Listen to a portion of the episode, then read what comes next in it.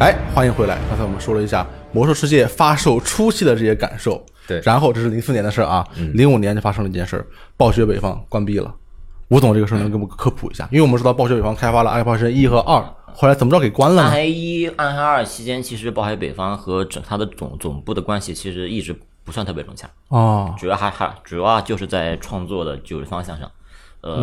嗯分歧蛮多的。分歧挺多的有影响，这个是在那个时候在爆发那之的是后吗的话，就是因为暴雪暴雪北方原原定策划的暗黑三应该暗黑三，然后应该是跟暴雪总部在那个创作方向上有很大的分歧，创作有很大分歧，主要还是创作原因。当时有很多核主心要，还是创作原因，倒不倒不太是嗯没有没有其他太太太多的关系。对，这个可能是一个重大的事件嘛，我们先把它放到这儿，后面可能还要再再会提到这个事儿啊。 然后零八年，动视和维旺迪旗下的维旺迪游戏合并了，维旺迪游戏应该是包括暴雪的是吗？呃，其其实当时应该是动视和暴雪一起，就作为动视暴雪，嗯，从他当时的母公司威望迪手中，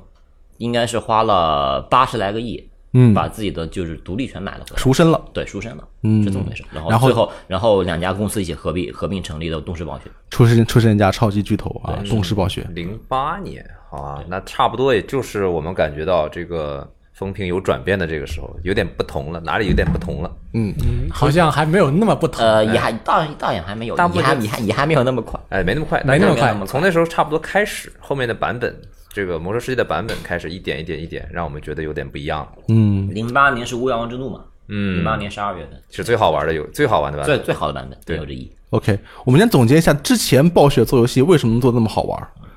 它是因为老是延期，精益求也是精一。方面，也有是一有方面，他很非常非常愿意去花时间。对，它是一种我们就我们的评论是这样的，就说它是一种程序员心态，不能有 bug，不能有 bug 我不允许，我要一次一次检测它完美，因为它就是可以理论上是可以做到完美嗯的，哎，所以它是抱着这个心态在做一个完美的产品出来，哎，我不怕跳票，我甚至不怕这个就是砍掉不行的认为不行的项目，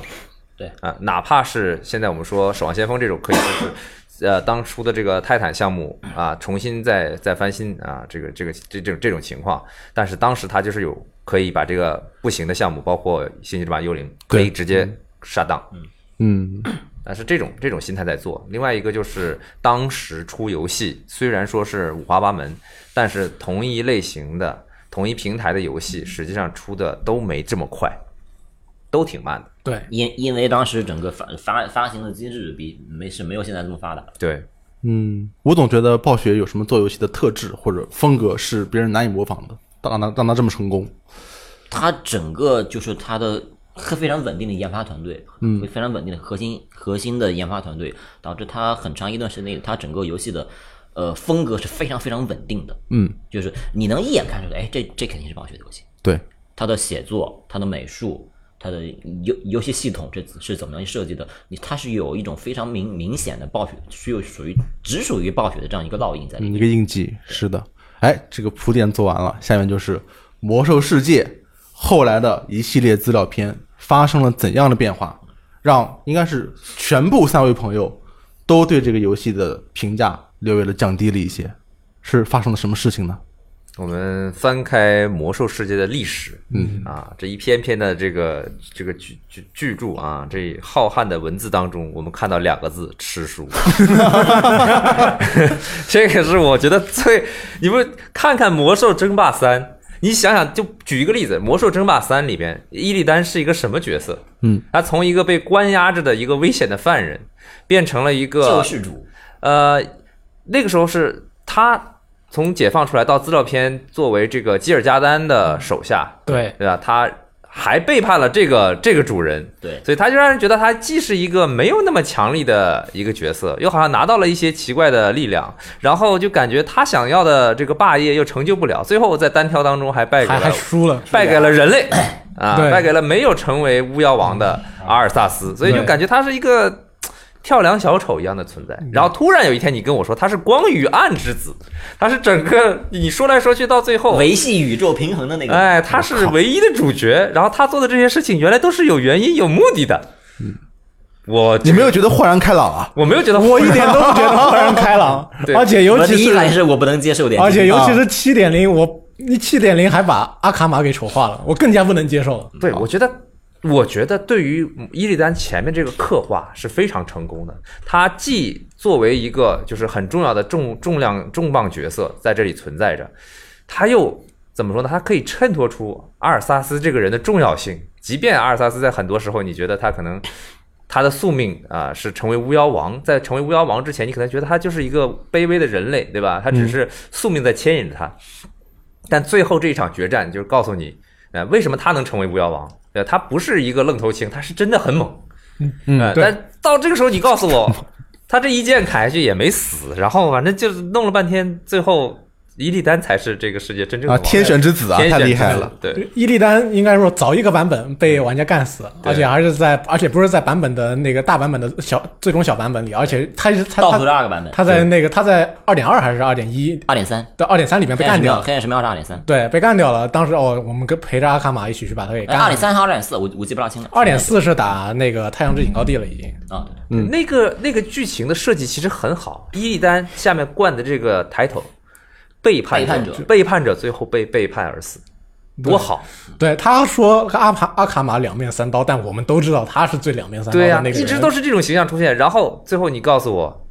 啊，原来是他是一个光他光与暗之子啊，他世界心系唯一霸主业角，对的。然后你又告诉我啊，世界上总要有一个巫妖王，原来巫妖王是谁当都无所谓的。嗯，嗯，但对突然有一天又告诉我，这个巫妖王不是那么简单，这个头盔掰了还要打开另一个世界的大门。对，就难以吃来接吃受去时来失去还对，是真的难以接受。当然这个时间跨度是是稍稍稍稍稍那个啥对长了一点，时间跨度对长了一点。对，但是至少在从《魔兽争霸三》开始，对伊利丹跟奥尔萨斯这两个，应该说是两个男主角，他们两个都是男主角的刻画当中，我们看到两个天赋，应该都能说是天赋异禀的人啊、都都心思不是很正，但是至少都踏上邪道之后，呃，伊利丹还是那个偷奸耍滑的，但是奥尔萨斯。呃他心智就非常的坚定稳定，然后对两个人在冰封王座最后的那个斜斜对抗当 中，谢谢对抗，还是阿尔萨斯更还更更坚定、更强力一点。嗯，那我们后边看到哦，阿尔萨斯当了巫妖王，呃，然后呃，伊利丹灰溜溜跑回外域去了。那我们知道哦，这个挺符合我们的认知的。嗯到后边两也是伊利丹先死，那也符挺符合我们的认嗯知。应该的，应该的啊。对就是力量等级。我们常说这个看现在爽文啊， 看这种网络小说，它有一个力量等级。而爽文里面最难控制的一点是什么？就是到后面主角的升级速度太快，后面大魔王啊，你前面被人家追着打或者怎么样，突然有你什么东西，反正就解决了一个问题啊，你要爽嘛，对吧？主角就开始厉害了。咱们魔兽世界这个魔兽世整界个 IP 来讲，前期控制的很好，我觉得对控制的非常好，对不对？你魔兽世界，魔兽世界一其实一直到大就是大大大灾变之前，主嗯角的就是就是就是一位很普通的联盟或者部落勇士。对，而且包括他之前的这些小说，什么《太阳之井》啊这些，那我还看过啊，对，特别好。他这些小说也都是辅佐着这个游戏的主线剧情。后面我他是为了我不懂，他是为了拓展游呃游戏的剧情而去扩写小说，还是游戏不得不跟着，反正就整个这个思路我，我就觉得已经。把持不住了啊！嗯前面可能说是平衡性的调整，副本的这个更新啊，我们还可以找一个人骂一骂啊，鬼蟹呃嗯拉出对来编一下。对，这到后面就是觉得整个团队都鬼蟹化了，非常奇怪，进入嗯反一而个鬼非常蟹是最正常、奇最勤勤恳恳 地做自己本分事情的人。怪，的阶段反正它整个魔兽世界在整个世界观打造和剧情上的这样一个失控，持续的持续了差不多有五五到六年的时间，对对，到而现且在到现在也也没有停下来。嗯，继续再持续啊。而且在呃各个官方小说作者当中，你杀我儿子，我杀你女儿的这种持续的对抗当中，让玩家感到非常的困惑与奇怪。就说一个在剧情设定中很厉害的角色，怎么到了你的小说里边就被杀了？我们觉得，哎，这怎么回事？就是我不能接受粉。圈粉圈有一个很著名的用词嘛，叫 OOC 嘛。对，哦，OC，All of Character 啊， OOC 这种事情在最近几年的魔兽世界整个的剧情设定是一年七八个，对。不算不算少。如果你现在在回看《魔兽争霸》当中出，《魔兽争霸三》跟《冰封王座》当中出现的人角色，你会到发现到现在为止，好像没有 OOC 的已经不剩几个人了。嗯，现在呃，怎么怎么说呢？我可以接受呃阿尔萨斯洗白，因为阿尔萨斯这个这个事情，这个人物很好理解，因为他的走的路线就是，他他就是达哈斯姆雷维特德的路线嘛哈哈姆雷特或者是对达斯维德的这种路线，对的，他的他的想法就一根筋，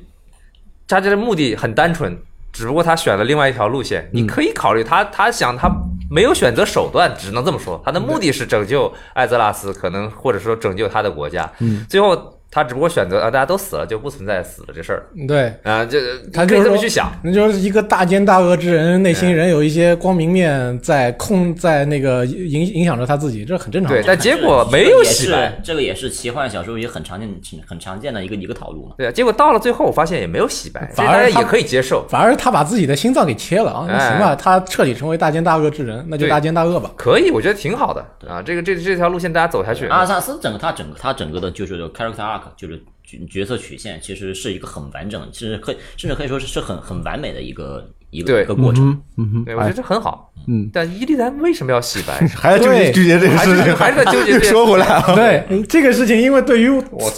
玩家来说，那这个冲击过于巨大，而且在伊利班洗伊利丹洗白的那个过程当中，那一块碎片泽拉不断的在强奸玩家对于剧情的认识。强加的你就不能对啊？你就告诉我他是尤迪安就可以了，不要再告诉我他是伊利丹了。对，有两个人呢，当初那个可能是这是尤这迪个可以安。理解了，可以理解了。对，就啊是让我让我让我有一种感觉，像什么？像相声里说那个，就是你们是孪生兄弟，对吧？你你那个你死了，你哥哥活下来，你你后来你是你哥哥， 死的是 你， 你是你哥哥，明白了你吗是？哥哥，这这搞得我有点，就你哪怕你去了解，你去看看这些编剧和这个作者们，这个小说作者们费尽心思去圆，到最后你觉得啊，可能我这个流程跟下来好像顺理成章了，但是你回头一看，哎，不对呀、 对啊，不 对，前面就是铺的那个不对路，对，不对的，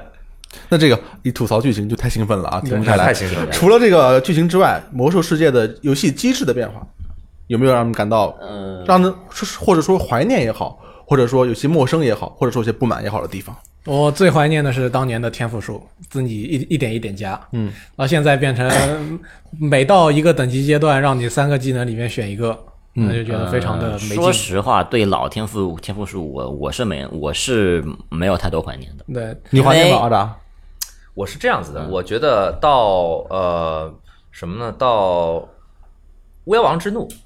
或者说是到这个哪怕大灾变啊，甚至到熊猫人这个版本，我都勉勉强强能接受，因为它给你的感觉就是什么呢？你到了这个等级，点出这个主动技能，因为它的天赋里面其实很多时候都是为了主动技能。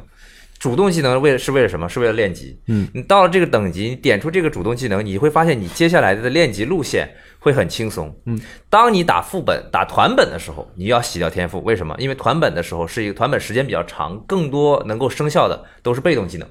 嗯，哎，有的就是我们我以前的感觉，你说战士、盗贼都要用技能在打，但实际上你的伤害构成最长的那一条平坦，平平砍、攻速，还有就是命中，对其实这些被动就是比较有效的被动技能，这是你打团本必须要的。但是你这些东西你是有一个取舍的，但是到了呃比较往后，我们说从一百级啊，我出不去要塞的这个版本开始吧，啊，那个我哎 WOD 六点零，对的，从这个版本开始，我觉得技能不重要了，技能真的是一点儿都不重要了啊、天赋不重要了，因为你哪一个天赋它都会让你让你做成有用。嗯以前我们说有些团本天赋没用，你别用这天赋，别想用这技能，你别用，没用。但是它魔兽整个魔兽世界它的改变的方法就是让你少而精，全部都有，有全部都有，没有取舍的，对对吧？然后呢，你做做一件什么事情最让我难过、恼火的事情，就是大秘境式玩法。嗯嗯，因为开我也理解，开发一个新的副本机制，开发一个新的这个 BOSS 战或者是团本这种技能是很费脑筋的。但是你如果就为了打这种大秘境式的去挑战英雄们，只是增加难度。就现在加词缀了，我觉得还好一点，还理解一点。没有这个词缀之前，只是单纯单纯的去刷这个层数，只是增加数据上的难度的时候，就会超级无聊。你之前是完全不一样的，是吗？对呃，五点零的挑战挑挑战副本嘛，嗯对，挑战副本是挑战副本应该是纯粹的，就是就是加数字。加数字太而无聊了，且挑战副本一般也没什么人去打，嗯，大家打完那个到满级了，打打打打打那个 Witch 之后，大家接下来就该打那个随机团了，嗯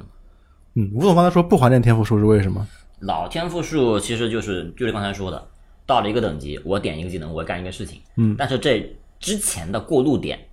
嗯，伤害加百分之一，加百分之二，加百分之三，你觉得这个没有劲？意义不大。对，这个还是但主要暗黑式的那种有点暗黑对二，式主的要还是有一个自己在掌控自己成长的这一个过程。虽然到后边到了满级之后，你一定会去把它洗掉，去点下一个别人已经研究好的这个，而且因天赋为数老的在八十八十级之前，它整个的练级的数值曲线成长其实很不明显，导致你我再我再怎么点，我的我相对于我面我面前我练级任务这这个战斗强度，我感受不到一个一个特别特特别明显的变化。吴总玩魔兽世界有什么怀念以前的地方吗？游戏方面的呃，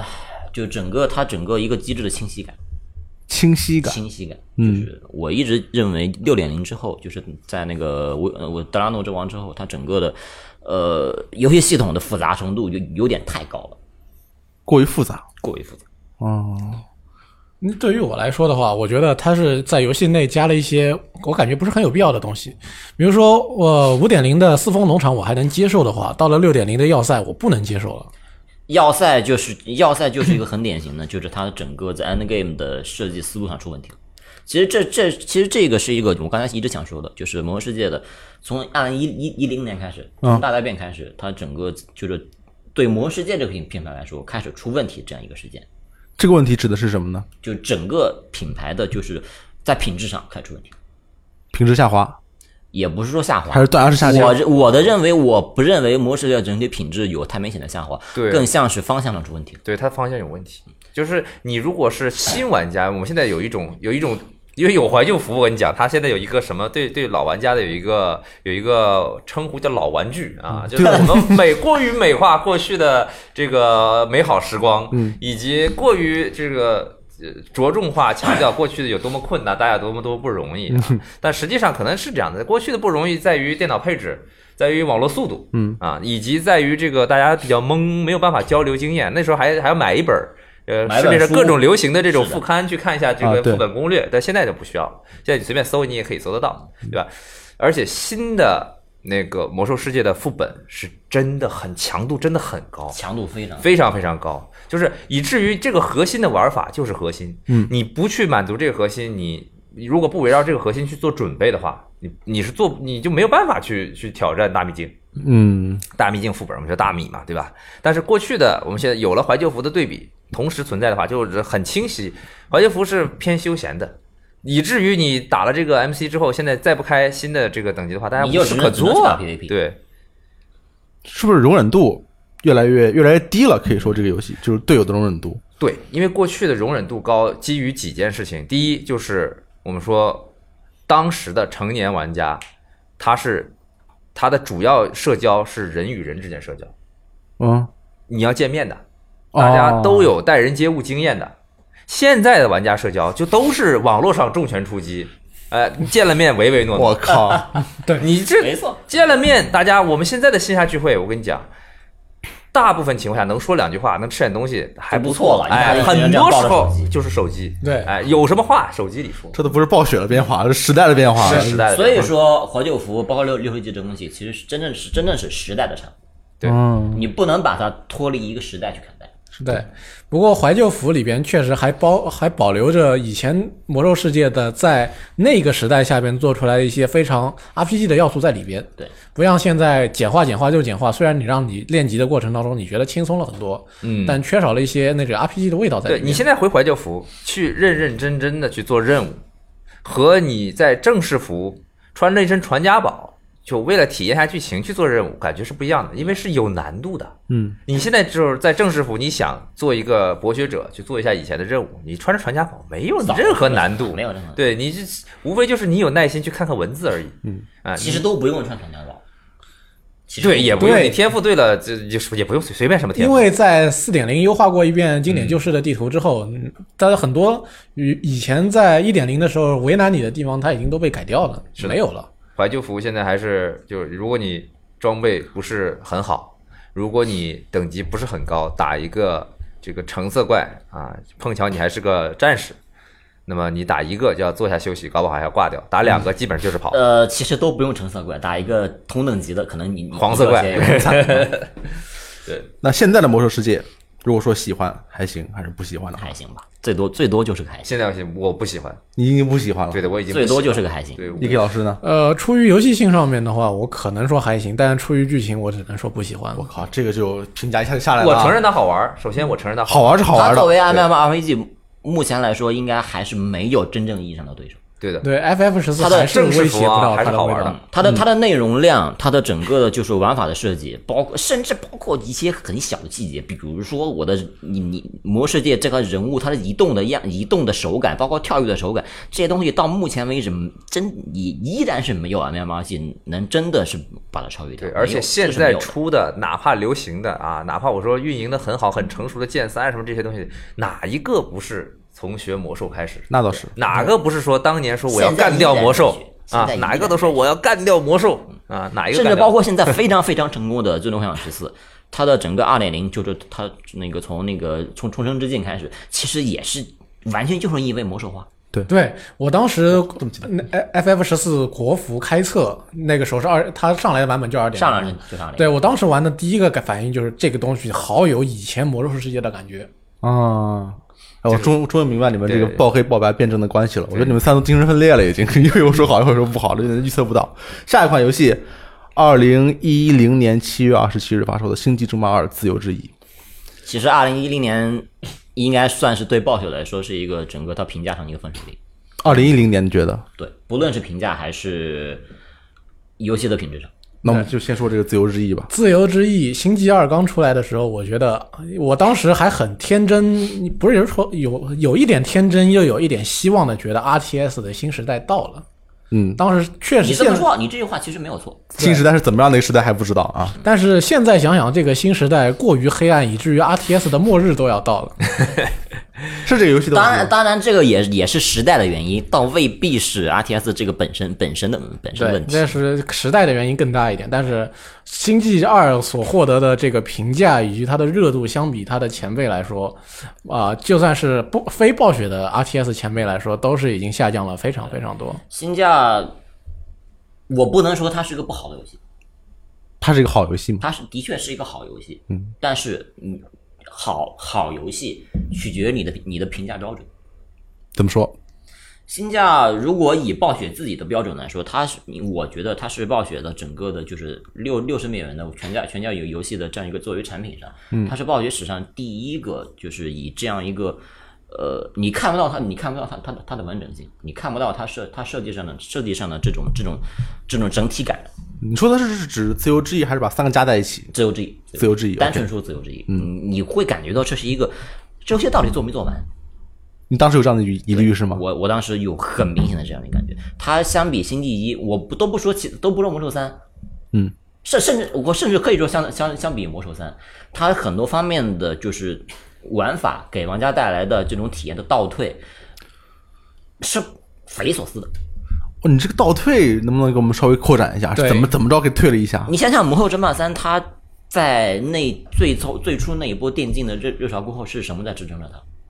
是是地自定义地图自，定义地图。对，嗯，这个这个而自定义自定义地图这个问题，在新加里可能一一直要到一四一五年，就是在新加发生之后三三四到五年时间，才根本性的被改掉。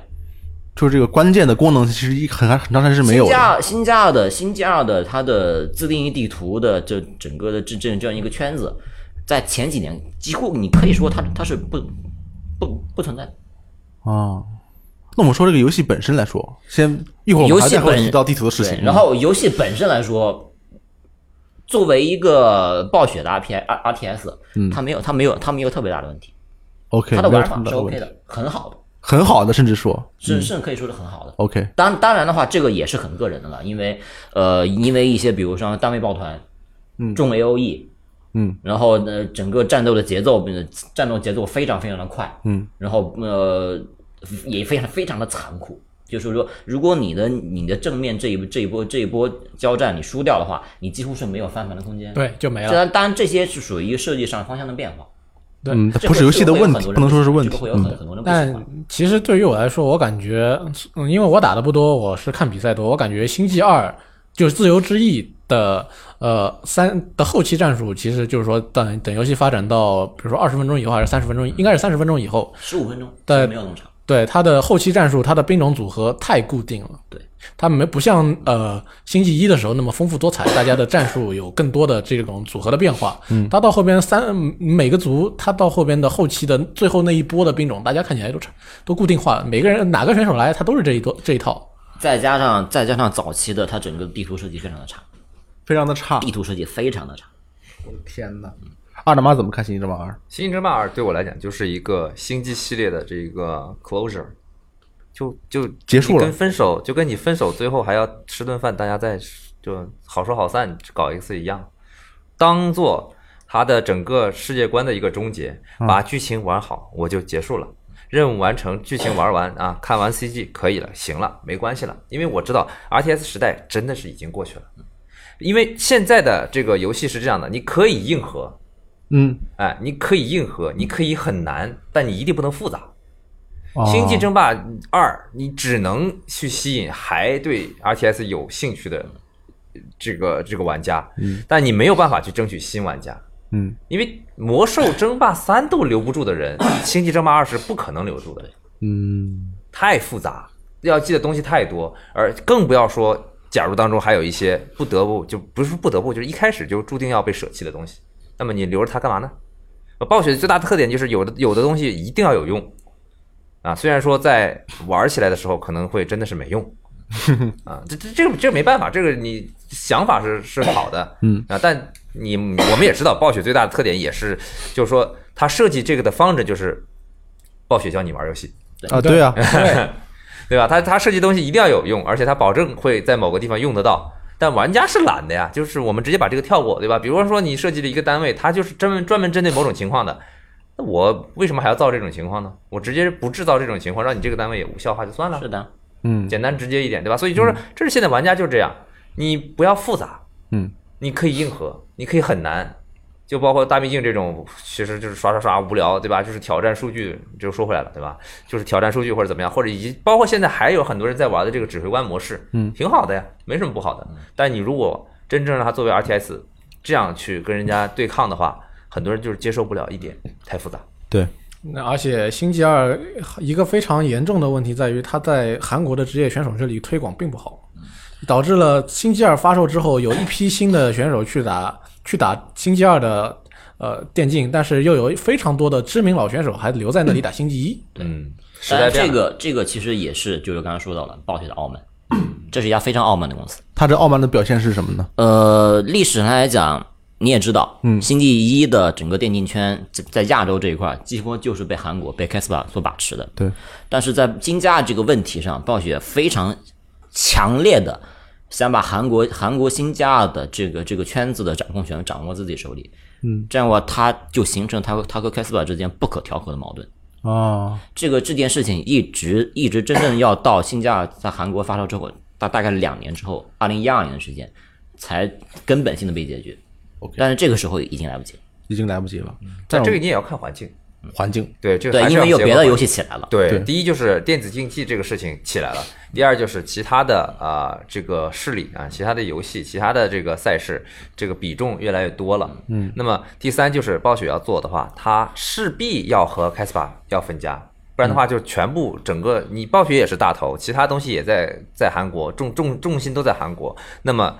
如果你想要做自己的电竞，嗯。那么你不可能被 c a s p a 所所把持的，对，那么这个事实想法证是明这个想法是对的，事实证明但后面是他在做电竞，他的他的形式，他处理这件事情的方式不够合理。对对，如果从我的角度来看，我当时刚开始玩《星际争霸二》之后，我发现这个游戏的，你要说官网还是说游戏内，我能够看到接下来每一场在哪里进行的比赛都是什么。那我觉得这样挺好的，因为暴雪你控制在手里的，掌控制在手里收授权费的话，那我只好知道接下来在哪里有什么比赛，他们的奖金是多少，嗯可能还能看到有多少有什么选手参与了很。清楚。嗯，对，很清楚。嗯，对于观众来说很友好。但是如果你跟韩国这边闹翻了之后，那你比赛都开展不下去，那你怎么办呢是？的，嗯，这都是一些，哎呀，怎么说呢？不完全算游戏本身的事儿了。已其经实是新价对于电竞来说，它是太它是赶上了一个好时间，它也做出了很大的贡献。太多可以说，可以说我们现在现在的这样一个电竞赛事这样一个形态，嗯，以直播直播平台为核心，这样这样以直播平台，然后去捧人捧选手，这样一个现代的电电竞形态，的确是百姓家二所赐。哦，他有这这么大能量吗？对，Twitch Twitch Twitch 这个直播平台，你可以说它的早期就是性价比捧起来的。哦，那么《星际二》这个游戏，哎，这个问题比较复杂，因为跟时代关系太大了对。是的如果单说游戏的话，就是对哎它这个涉及到它的整个的游戏品质，它它所赶上的时代，它整它在它它它在这个时代里所处的这样一个地位，这个这是一个很复杂的一个一个话题嗯了。新价就已经没那么单纯了。对，但是我们作为我们一贯的狗血思路，还是要单纯的回答这个问题。星际二三个加一块儿啊，就是这个自由之翼、冲群之心，还有虚空之一，加在一块儿是喜欢还行还是不喜欢？陈羽毛线里面一片寂静， 没有人，还行吧，还行。还行，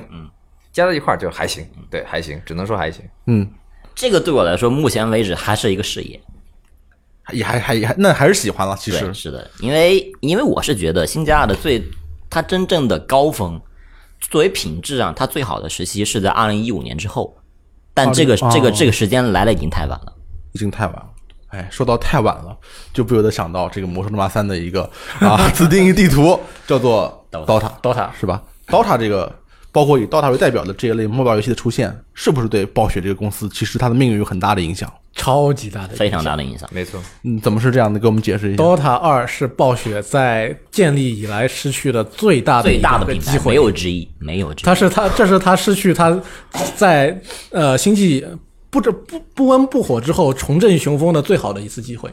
而且它整个魔兽三触发了呃促成了 DOTA，最后促成了英雄联盟。对啊，对它怎么会就失它去了它呢？这个这个时代意义真的是太大了。对 MOBA 的热潮从暴雪的游戏里发端，被暴雪自己错过了。对啊，既然是你发端的，我想知道它是怎么怎么能把这个给错过的。对我们呃 DOTA 这个地图最早的这个五 v 五的对战地图是从星际开始的，嗯，它是在一个嗯哪位哪位人制作的，反正是星际的一个非常在一个初步的对经战济的地最早叫 A A on A A on of of uh, strife，图啊，对，嗯，纷争时代，它在星际里边，然后后来到了魔兽争霸三的时候，在这张地图也去了魔兽三，然后啊、根据一代又一代制作者的不断的制作改良，然后他喜欢它的人越来越多，玩的人越来越多，然后它的同类地图也也出现了，什么澄海啊，呃，三 C 三三三三对 C 真真三啊三这些东西对、，都有。然后到后边，它越做越完善，那么玩的人越来越多，所以它也电竞化了。嗯，出现了一张，呃，出现了一张这个自定义地图的比赛。嗯，那么它到后边就我们能够这是看不到是史无前例的一个事儿？其实是挺确实是挺史无前例的一回事儿。嗯嗯，到后边我们看到遍地国国内它的它的时代意义约等于从半条命呃，就应该应现在应该应该叫半衰期，半衰期到啊对，半 CS，衰期到 CS 这样这样一对，这样一个过因程。为半衰期的 C- 呃 mod C 呃 CS 变成了一个独立的游戏，变成了呃全球呃电子竞技游戏当中重要的一个产品。DOTA 也是，嗯，从它从一张一张自定义地地图开始，然后到后边地图越做越大，这个 DOTA 的比赛在全国四处开花，你到哪儿都能看到一个有有个人办个 DOTA 的比赛。然后嗯到后边，因因为最后一最后从最后接手到现在的开发者一直是 Ice Frog 冰蛙对，嘛，冰蛙冰蛙本人，对，然后冰蛙它跟暴雪到后边因为 DOTA 的这个问题是闹翻了的。嗯，怎么闹翻的？还是因为那张个梦泉傲傲慢的，可以说它傲慢吗？之前说的这个词，谈不上傲慢，谈不上傲慢，谈不上这这个个词更这这个更更多的是利益分配的问题。利益分配的问对题。，主要是暴雪希望冰蛙能在他们这里做一个暴雪 DOTA，嗯，但是冰蛙觉得他想要更多的，他想要手上拿更多的东西，嗯所以他跟那 Valve 那边去接呃秘密接头， 秘密街头，啊而该是且也也也也加上 Valve 就是给他的就这种创作自由是是更多的。对嗯 OK 于是。嗯他们就决定绕开暴雪，自己去搞一个 DOTA 二。然然后后暴这个雪事情还引发了一个官司，还引发了一个官对，司，就是关于 DOTA 这个东西，这个品牌到底属于谁的问题。到底属于谁呢？呃，最后最后裁定下来，DOTA 跟 DOTA 二属于暴属于 Valve，这个商标属于 Valve，这个是嗯没有任何争论的。 OK 但是暴雪拥有 DOTA All Stars，就是必须带上 All Stars，DOTA All Stars 全明星啊，这个这个这个这个词的非盈利使用权，哦，就是 DOTA All Stars 可以继续在《魔兽争霸三》里存在，基本上就就就是这么个定义。所以现在我们造成的情况就是，呃，DOTA 二在运营、在更新、在办比赛，DOTA 一嗯就是说 Defense of the Asians、Asians All Stars 这个游戏，它在这这张地图它还在更新，因为冰花说只要有人在还在玩 DOTA 一，就更新嗯继续就跟更新跟下去。呃，它好像最后是跟到七点零、七点零二，好像是。对，因为现在后越后来的新系统已经做不到原来的，对，就是就是你地已那经个已地图里面经去是彻底彻底超越了大倒了那个《魔魔兽争霸三》编编辑器的对这个上限了。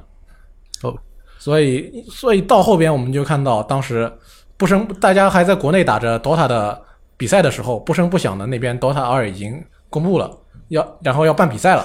第一届比哎赛五十万美元国际邀请赛，国内战队都不信，嗯但是总之总之还是有球，还是有队伍去了，嗯，去那边玩到了啊、还还属于非常半成品状态的 DOTA 二，英雄也不全，物品也不全，嗯，大家就这样，嗯全世界来的战队就这样摸索着打，打到后边真的有五十万美元的奖金，哇，好，这下情情况一发不可收拾。一发不可收拾。然后接下来每年夏天的国际邀请赛 T 二二、T 二三、T 二四到今年 T 二九，奖金每次都在刷新记录，暴雪就这样错过了这样一个机会。虽然暴雪错，嗯，还有吗？而且同时，与此同时，比 DOTA 二还更早一点，英雄联盟，英雄联盟天赋 DOTA 系地图当中的某一位创作者杨刀，嗯他去做了英雄联盟，而且更早的推出来。这两个游戏摆在这里，已经容不下暴雪再插一足了。嗯，但是暴雪还是差了一组，就是风暴英雄啊，风暴英雄，风暴英雄三位觉得怎么样？风暴英雄他试图在 MOBA 里做一些做一点不一样的东西，这但是个我们看出来了，那效但是果这个不一样的东西本质上是在缩减机制。嗯当它这个不一样的东西，恰恰是就是前两个呃游戏它的竞争最大竞争对手，大家最喜欢的东西、最成功的地方，它把它砍了，对搞成最讨厌的地方，实际上，他是在反魔家、 反魔把玩家的爽快感。对，呃嗯 是一个什么东西没了？技术性，你呃，可以说是技术性。对，可以说这种讲，但是我觉得要说复杂一点点，就是什么呢？就是砍掉了你的爽。嗯强行要求所有人做一个乐做一于个沟通团的队玩家啊，乐于沟通的团队玩家，强行要求有人就就做奉献，对，他就是输了一起输，赢了一起赢，不会对存在我赢了比全比赛输了，或者说比赛输了我赢了这种情况。对，那是个什么情况呢？我来解释一下，就是说，所有的你这个团队的人没有装备啊，经验全团共享。嗯，也就是说，当你达到十级有终极技能的时候，你的全队五个人都有，如果对面没有，那么对面就都没有。嗯，就强行滚雪球，它是这么一个打法。你你一个人再厉害啊，你带不动四个猪队友，它和这个是不一样的。它和我们说其他两个游戏《DOTA》和《英雄联盟》是不一样的，在我们的路人局里边会存在一神带四腿的情况，一神带四腿，可以，完全可以。对我只要四个人，我安安我只心要心这的四个打人四对保一，对，四保一啊，四保一资源全部给他，然后我不去送，嗯对吧？该逃的时候逃，但是能守塔的时候就守一守，不去送，等到后面发育起来，一神可以带得动你。对，虽然这个游戏的过程非常憋屈，以至于很多玩家根本不想看到队友选敌法师，但是四神，但是四保一把保护掩护大哥打钱，让这个大哥真正刷起来，刷出刷出山了之后，是可以赢的。他就可以带着你们赢。啊，但这个一方点在风暴英雄中是完全不可能。在风暴英雄中，哪怕你有三个玩的不错的，可以说是也算神或者说大腿的玩家嗯啊，但有两个人，其中一个不会玩儿，另外一个我就玩自己的，甚至我是赌气要去送的话，那么对不起，你赢你不这了，局你肯定就完了。赢不了。赢不了，对我在打过风暴英雄最神奇的一局，嗯是我们被对面领先两个等级，基本上可以说要完了的情这况下。是一个什么概念？就是已经基就领先两个等级，就说你在除了等级压制以外，对面先拿到大招，我还要再熬两个等级才，而且越打越慢，越打这个这个等级会越拉越大。两集差不多，差不差不多是五分钟左右的时间。对呀、而且对面是就对面，因为当时是有一个屠夫，然后对面的思路还挺清晰的，就是你一旦有人落单，就是对面造一个位移，你这个人不管是哪一个走在前面的人造一个位移，屠完了夫一冲，然完后了减速加定身这个这一套上去以后跑不掉，嗯就杀你这一个，然后我们又不也不太会打。也确实不太会打，但是就神奇就神奇在我们被打的出不了门了这两集以后，对面也不会打，他们只会杀人，然后我们在一个裂空的带领下，这裂空其实单打还可以，但是打打团的时候，他身板比较脆嘛，要要有人去顶，我们顶不住，嗯怎么办？他就点地图机制，我们也没有什么交流，不不存在什么交流，不打字，也不不甩锅，嗯也不喷，都本来就是放弃希望了。嗯，裂空就狂点地图机制，那所有人就奔那个地方去，啊，先打地图机制，打嗯完你之还后真听话，可以啊。没绝望了呀，啊没有别的办法了。对，多至少他点那个地方没有危险，因为他速度很快，他有逃脱的手段，所以他作为一个侦察兵，他是很很很清楚敌人在哪儿的。我们就先打了一个，就是类似于攻城野外兵这种，因为野兵的战斗力其实很强，他会对呃兵线或者是对这个建筑造成不同的伤害。嗯，我们就打了一个，然后对面就是开始抓人，然后我们有的时候这波团战可能还跑不掉，还会牺牲掉一个，有的时候就跑掉了，嗯，就打完就跑，打完就跑嘛。我们在地图上开始玩捉迷藏，一直到玩到最后，我们等级领先了，赢了，可以啊，对，而且但这不团战从来没打赢过，一波也没有打赢过，我们最后但你这是一个反例啊！你说明这个游戏很有战略深度啊！你甚至可以这样玩，就是我们所有人都听话，不送，嗯就这样，啊，对面就是只想杀人，嗯对面对面团战从头到尾一波也没输过。嗯，打到最后一波完整团战都没有，这边就是塔不停的不停的在在兵线不停地被压，塔不停的就掉。他们想冲我们塔的时候，发现他们五个人要冲我们一个塔，然后发现我们这边已经带着兵去冲他塔，就是互换的情况下，因为我们带着这个拆迁队，我们是更快的，嗯，所以他们拆就迁不队得可以不回解来释一下抓我们，嗯，然后抓完了我们，我们就换另外一波，就压兵线，压完了兵线又又又又又刷这个，就是不同来回刷，所以就是我们打的也很憋屈啊，全程都在逃命啊，是啊，但是我们赢了呀，赢了不就很爽吗？不爽啊，游戏赢了，我输了呀。对啊面对面我对靠面也你们不这爽，哦好复杂啊就他可以让两边都不爽，我那们这个游戏厉害，害了啊！嗯，他很神奇，你让大家都玩，都像一个团队玩家一样玩游戏，你想做一个纯粹的团队游戏，这个思路错了吗？其实没错，嗯，但是它是反人性的。不是他啊，我觉得有一点，你如果这局打完了，对吧？对面不得不在微信上每人发十块钱红包，我觉得可以接受。我再憋屈我也能忍， 就没有适当奖励。问题就在你获胜，你哪怕你得到这个竞技点数或者分数提提高，有什么用呢？而且这也是一个问题，就是风暴英雄在很长一段时间里，他们他的奖励机制也是很差，对，奖励机制，奖励机制皮就是肤啊什么抽这些他的他的很长一段时间的奖励呃开服之后，从那个 beta 开始，很长一段时间，他的你要获取奖励，你只有开爆这一种方式，嗯哼，所以就没有动纯力。粹的开爆，纯粹的开爆纯。开放。但是你还是挺有动力的，你不是当成手把手机来对玩？他对我来讲，就是一个现在就是人机每天做日常，收集虚拟塑料小人儿。嗯，对吧？把因一个为东西模型收集做来的的确不错哎，对，确实不错，没事还转一转，可以把它转转到晕啊，吐一下。然后 E K 这个这个游戏你还有想补充的吗？关于他的问题，我觉得他的问题其实就这么回事儿，他其实是个是他的问题的关系吗？是这个游戏本身不行的关系吗？其实游戏本身，我觉得我知道暴雪想做一点其他人没做过的东西，嗯，但是问题是，其他人没做过的东西不一定就是真的是适合你对做出来的东西。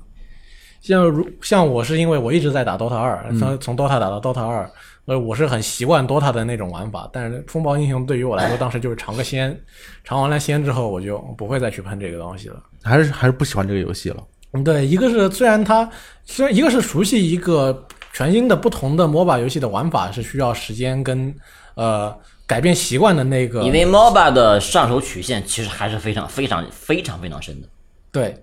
我要重新的去适适应一个新的游戏，要抛弃我以前的旧习惯，我得。不，我不能再在我己方的小兵要空血的时候尝试去 A 他了。嗯，那我就觉得我要改变这个习惯需要非常长的时间，而风暴英雄提供给我的爽快感不能支撑这个时间。对他给你提供的东西不能不足以让你那么狠的改变自己的习惯对，啊。熊猫英雄也有改变。二点零之后，它这个在天赋上做了一些很多的改变。它就首先最大的改变就是有后期了，嗯，前面的天赋拉出来很多。它第一步尝试是让你吃球，就是每一波小兵你会有一个带恢复球的，这恢复球可以恢复少量的这个嗯血量和魔法，嗯啊，作为一种补给，就是你打赢啊兵线的一种小小优势补给。本来是就是让你滚雪球用的，但后来它第一次改变就改变成什么呢？每一个英雄基本上都有一个吃四十或者几十个球以后获得一个重大加成的这么一个天赋系统。啊，在天赋树里面改变了，让你完成一定的任务，叫做这东西既有魔兽的这种感觉，但实际上它就为的目的就是做后期。嗯，你一旦完成了这个任务，哗，身上一金光一闪，就证明你可以打后期了，牛逼了你就后期成了，嗯憋成了。但是吃球这个太难受、太憋屈、太无聊了，以又至改于了。以至于他们现在还在改赤球这个东西，对，现在改成他什现么在呢改成经验，呃，现在改成这种，就是呃，比如说你要强化普攻，嗯那么你必须对敌人英雄造成多少次普攻，达到这个对对数量是以的后，突然再给你增加一个普攻伤害，就是说你的普攻就不仅仅是随着攻击次数增加而增加伤害，在你完成一定攻击次数之后，有一个巨大的提升。嗯，或者其他技能也是，你打中多少次以后再给你提升，但问题就在于晚了。完了。这个游戏比赛它宣布结束了，然后搞出这些更新来了，风暴英雄整个整个游戏的历程就是脸上写了两个字完了。晚了。就是它出现的那个那个那一刻，其实就已经晚了。对，我现在觉得风暴英雄如果是按照现在这个平衡性，其实搞比赛是可以打的。然后他把自己改良成功的那个时机也晚了。包括它 AI 现在都已经改变过了，原来的 AI 就是对线跟傻子一样，现在的变 AI 它会告诉你，会引导你，就是一段时间内你看不到这个 AI 在每个兵线上都看不到了，不知道它去哪儿了。然后叮一亮，它会把离家最近的这个野外兵打掉，这带着一个拆迁队或者是带着这个就是雇佣兵来打了，就是告诉你要打机制，它会有这个引导，它实际上做的还挺细心的，我觉得。对是的但问题就是晚了。对，尤其是在同 DOTA 二现在已经经过了几轮改变之后，你看从你看从 TI 五开始，每年 TI 你的比赛的地图的都跟去年不一样，因为它的它打完 TI 之后，它就会有大补丁，大补丁它会撤在小一点的可能就是改改地图的配置，不过大一点的像 T。T I 七之后，或者说是这次这次 T I 呃，今前两天刚出的这个世外之争，它都是就很大程度上直接改变了游戏的形态。嗯哼，对于那说明这个，就是说他预定的这些竞争对手，其实有的是有比他更大的改变在里面而，且进化速度也非常非常呃快。进化速度还比他快。我靠！那这个风暴英雄喜欢还行还是不喜欢呢？我还挺喜欢的，还行 吧我还只挺能说还喜欢的。其实我这收集塑料小人儿收集的还不一定。二他妈还挺喜欢的。哎，我挺喜 D 欢 K 的。老师，嗯，还行吧，只能说还。行，因为它的确不是一个很差的游戏。对，对如果从制作的精良程度上来说的话，它确实挺精良的。对，而且我其他 MOBA 太菜了， 那两个太菜了嗯啊，这个还行啊。对，然后既然说到了这个自定义地图，嗯，然后还是嗯说暴雪后边其实还有还有一些东西也晚了一点，比如说因为 DOTA 二在前两年开始支持自定义制地图的导入跟制作了啊所以当年魔兽魔兽争霸三时期的经典地图全都被做成了 DOTA 二的版本，哦，因为 DOTA 二有非常大的编辑器技术上的优势。所以说你当年在魔兽争霸三上面能玩到的那些地图，现在现在你就全都可以在 DOTA 二里边玩到。完了，阵地转移了。对，再加上 DOTA 二，它自己的它带来它自己的强大的编辑器，让它又做出让某让一个团队又在它这个游戏里边做出了自走棋这个东西，然后然后噗爆发了。我靠，这真的是你错了一步以后，以错后了一步，万步步错。对啊，对一步赶一步，以后真的就完全不行了。啊你这个看感觉现在 MOBA 游戏里边那么多的自走棋，有原本自走棋的团队做的多多自走棋，有 DOTA 这个 VOW 他们做的 DOTA 霸业啊，撸啊撸有云顶之争，那你看。这个东嗯西就是大家都在做，那你也没赶上，你也没赶上，对吧虽然说历史不容假设，但是如果当年暴雪离得那么近的时候，他能把 DOTA 二给拿下的话，说不定 对，谁知道呢？那对，啊谁知道？谁就知 Who 道 knows？谁知道？哎，《暗黑破坏神三》不好意思转的有点硬。二零一二年五月十五日，这款游戏有很多争议，特别是在发售这前就有很多个争议就已经不是争议的问题了。你觉得不是争议的问题这吗？个《暗黑三》出版来说，真的不是争议的问题了。你聊聊，你觉得怎么样？恶评吧，恶评，你你自己是恶评吗？我很出版差不多前半年的时间，我是非常不喜欢，非常不喜欢，主要是一些什么原因？不公平，不公平，很多角很多层面上的不公平。可以给我们举举个例从子。游戏本身它的难度设计上设计上来讲，它整个的难度设计是完全是坏掉的。难度设计是坏掉了，对你就是你打通普通之后，你想往上噩梦走，对不起，你在原地需要刷很长的时间，而且它的整个装备获取系统是非常混乱的，它 OK，的数值系统是非常混乱的，就是说你看不到这这居然是暗黑破坏神吗？不可能的呀，都已经到这种程啊度了，对，已经知道这哇！种程度。所谓开服的这种连接问题，其实相当于相比之下都是小事儿。二大妈怎么看？我从美术风格上我要批判一下，啊对，美术风格也是个问题。美术风格《暗黑破坏神》呃三的美术风格，相对《暗黑破坏神二》来讲，给我一种感觉娘炮，什么东西？嗯，就根本就没有那种硬核感，就感觉像是是网游化，就是那种有网点游像化、卡通化你就算三了， D 对卡通化有点那种感觉，对，就打起来，你说你完全感觉不到血腥、黑暗和暴力，啊你就感觉好像一切都很明亮，都是一条彩虹。你对，卡通化就算了，而且它整个的整个它美术上就是很差，美术很差，很差，都美已经术到的就是它整个美术风格，嗯，你你搞不清楚他想表达一个什么表达一个什么什么什么样的美术方向。风格很不明显，比较暧昧，我觉得。嗯，对，其实虽然说我们现在时代上来讲，我们觉得就是柔柔柔化是一种很好的，就是比较有些就是大众都接受柔化的东西。嗯，但是问题是你继承的是这个 IP 啊，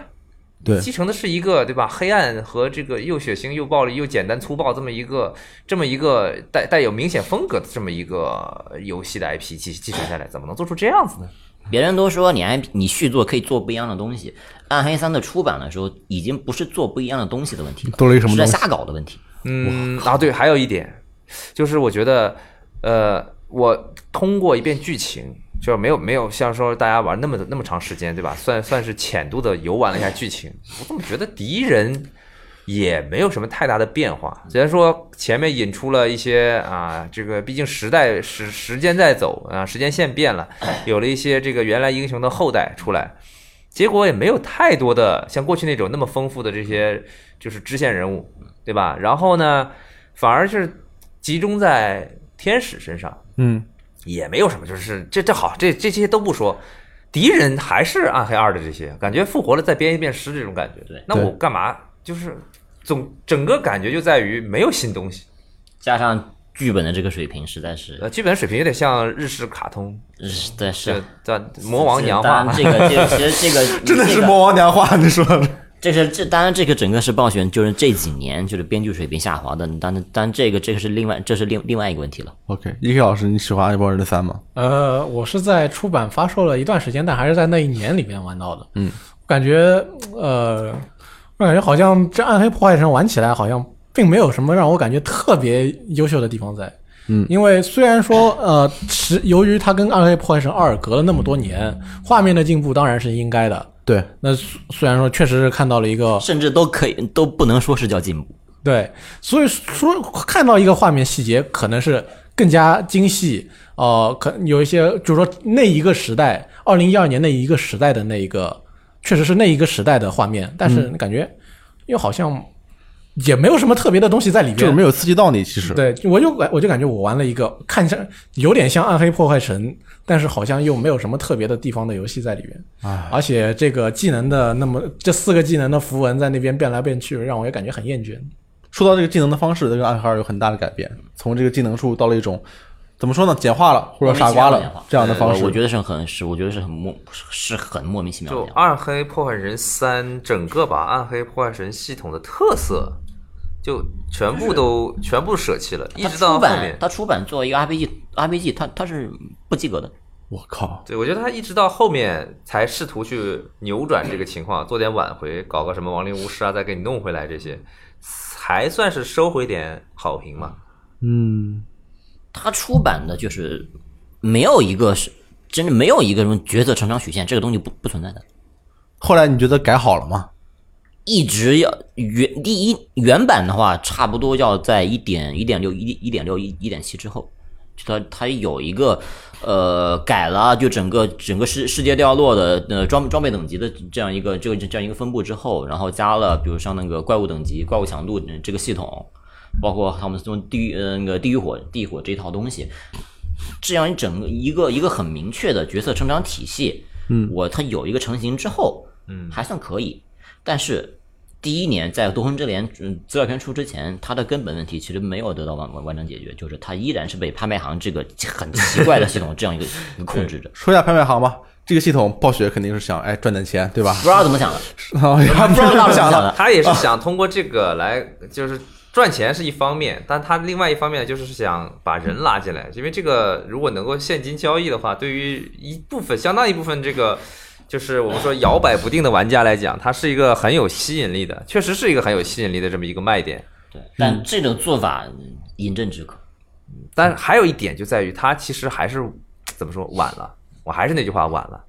在这之前，要知道有火炬之光这种东西来搅局，嗯，就在他做《暗黑破坏神》以及放出部分的这个游戏画面的时候，已经别人做了《火炬之光》这种东西出来了。这个东西很搅局，你也不能说《火炬之光》有多好玩，它最后它直接就是开刷，《火炬之光》剧情也很非常非回常之光剧情你可以说可以说嗯没有，存在基本基本没有，对吧？就是给你来一一两句台词，然后就开刷，就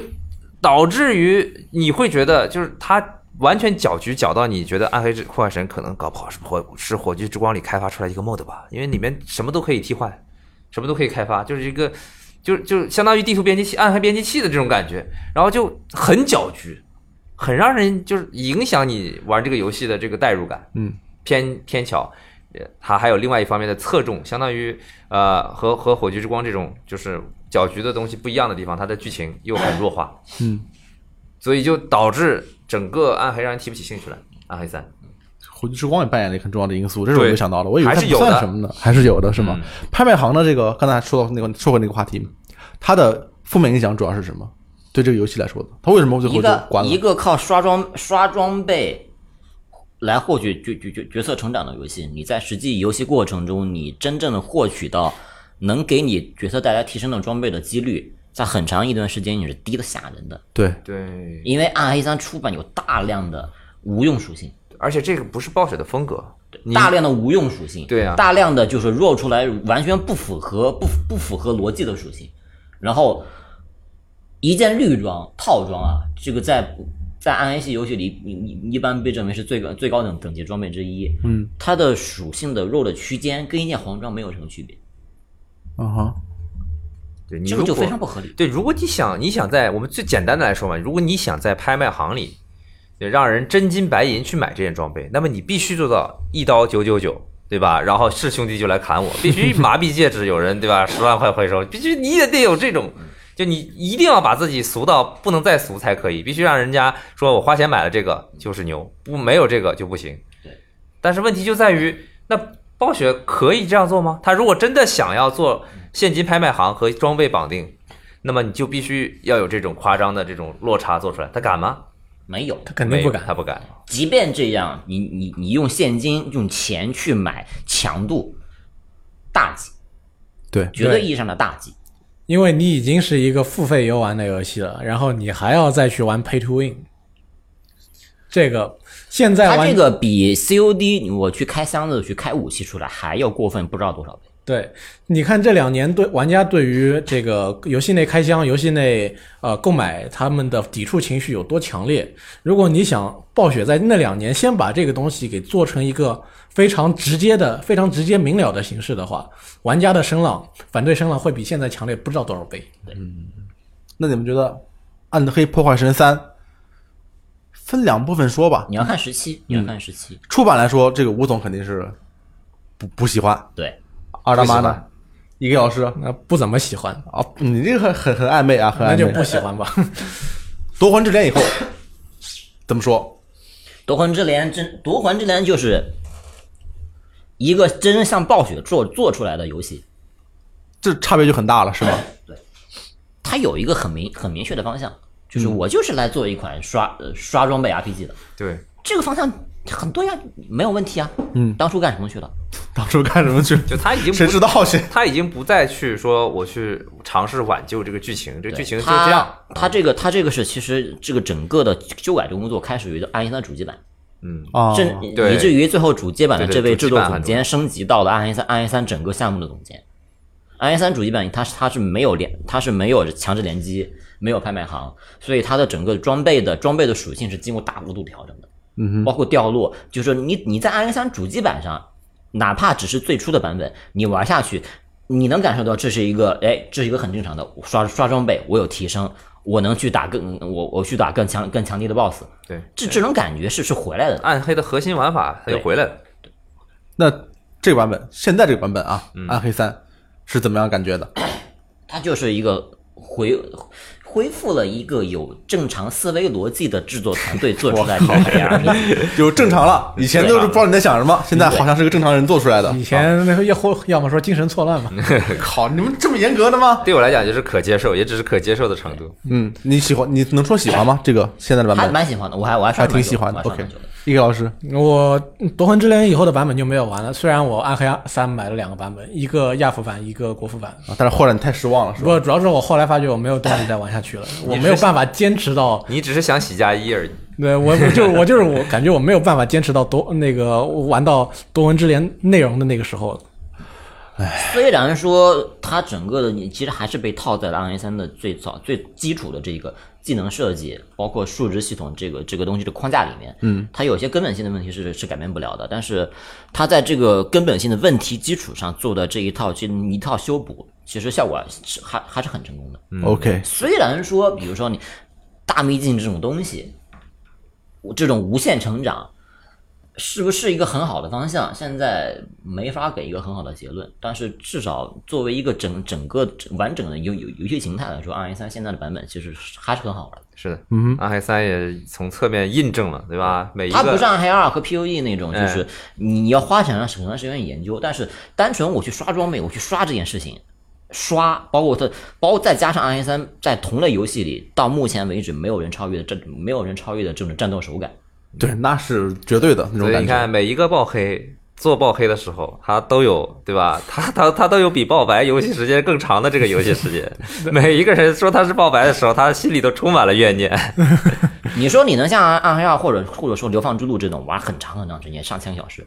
上千个小时嘛，累积起来可能有，但一个赛季你能刷多少时间？这个未必。但是你他现在可以保证你在花你一个赛季花了十几十个小时、上百个小时，一路下来你是很爽的。还是爽，对，那就可以他了。能做到程度就够了。嗯，然要求后降低了。哎，就从这个时候开始，大家发现没有，这哦，语气开始避变暑了，避暑精品已经没有了，已经是够了。那啊。那就可以了，变成啊，就还行啊。另外从也差不多是从这个时间开始，暴雪发嗯，暴雪觉得可能还是在魔兽世界的商城里面直接卖明码标价的坐骑可能更好一点。对，因为这个东西不影响玩家的属性，又比较好看，可能还有一些特别的效果啊，比如说那匹大家在五点零时机都非常的喜呃不非常热衷于购买的星锥。对啊，对，那个那匹就是星座马，嗯对，对，像我个人去买了那个钢铁碎天兽，我觉得那个东西还挺不错的。现到现在还有很多人就在刷星光龙，啊，对，哎星 光龙，没输过， 彩色没输过。我骑一个奥的灰烬就够了。卖这些肯肯定是可以的，还有个可以的就是卖牌，卖牌肯定也可以，没有人反对是吧对，因？为这对这个是卡牌游戏的基基本机制，这个应该不对，大家都承。认打这个牌就是要花钱，对不对？对， 那那肯定是要花钱。大家从实体玩到虚拟，呃唯一不变的就是开包。你做微交易，你做氪金，路子有很多，但是有有有些东西你是你是你是不可以碰的。对，阿克三这个就有点有点问题了啊。二零一四年三月十一日开始卖牌了，《炉石传说》发售了。这游戏现在情况怎么样？还行吗？还行，其实不行错，其实不错。嗯，炉石很好，我觉得，尤其是这个最近刚拿了这个全球总冠军，对啊中国选还手是中国中女国选手的女选手，对，嗯，这个应该说，而哦，去年去年嘉年华的比赛也是冠军，所以炉石炉石在国内总体来说是还还还是蛮不错的，对炉石的简单简单易上手，嗯，而我且现在它还和其前他平的台呀，连手机的手机对都能对玩我现在上下班还经常还能看到有人在地铁里边拿着手机玩炉石。嗯，玩的人不少。对对但炉石炉石其实开始的时候，我觉得还是有点、有一点、有一点美中不足。虽然他就是开始的时候，因为他他坚持也是退环境的打法，呃哎，退环境其实是再过几年的事。对，有点时间，嗯我就记它最得啊开始的最大问题还是还是迟迟太前。吃钱对。之前，对但是但是这后来开始扩展包之后，这个问题问问题不大。虽然你说炉石它平衡性问题，包括它的 meta 就是就是整个整个环境，就是那个环境它有时候可能会比较比较恶心。嗯，因为我之前有一年在那个一一个一个大型比赛现现场是做那个做那个那个裁判组嘛，我我我不是做炉石的。结果那一场那那一段时间，整个炉石的剧烈环境就是宇宙法，嚯，对，本来炉石正常的一盘也就十五分钟、二十对分钟。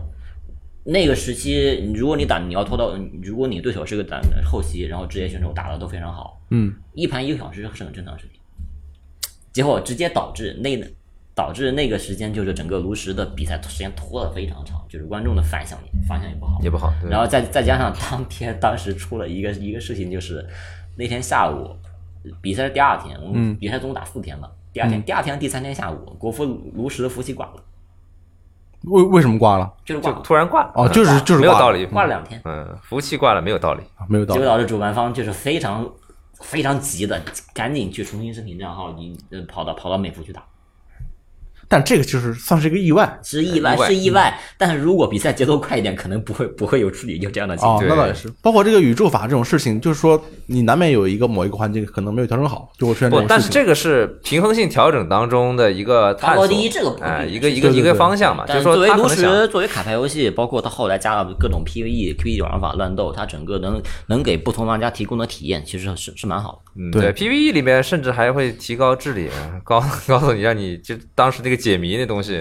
做的我还挺头疼对，的，实验室实验室那个实验室版对本各种啊。很多很多小玩法加进去了，就是很丰富性很强。嗯对，炉石一直其实这么说来，其实炉石一直是一个正面反馈比较对强的对游戏，就一直没有什么差评。除了第一次退环境，当时大家非常对不太满理解这个，后来就习惯了。对，还后来习惯后来大家一堆哎卡牌游戏退环境是是很正常甚的。至对对关键是退环境，你是怎么做退环境？你是像这样直接就是说这些东西我们就不用了，嗯还是说给你出一个进卡卡表，说你这个东西我现在在我现在的规定里你就是不不能用？到后来分到标准狂野这个做法，其实还还挺合理的。嗯，哎，这个大家的口径出奇的一致啊。哎，炉石传说喜欢还行，还是不喜欢？喜欢，我是还行，因为我不讨厌游戏，但我我我玩的比较少。反正也没问题是吧？对没我问题我之所以喜欢是这样子的，这个炉石传说本体已经无所谓了，这个酒馆 战旗这个方向啊就还是附加的很好模式对，是这个哎战旗也是，现在已经快成为主体。体了。它虽然它虽然它虽它虽然跟那个自走棋这一波跟的比较晚，但是它好在它跟出来这个效果是非常好。对它的特色是不一样的，让你对觉得，嗯，嗯，E.K 老师呢？我也是还行，因为我确实玩的不多。啊，这游戏其实说的能说的不太多啊，对嗯跟我们的玩的时间也有关系。对，因为其实我最初玩这个游戏是因为玩三我赢三把送炉石天马嘛。啊，没事啊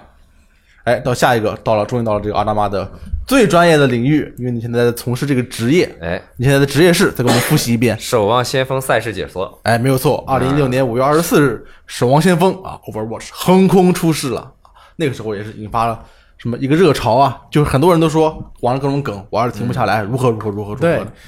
炉石不不不是守望先锋一开始那一波病毒式传传播确实是有点厉害，太厉害了。当时没想到全网都在传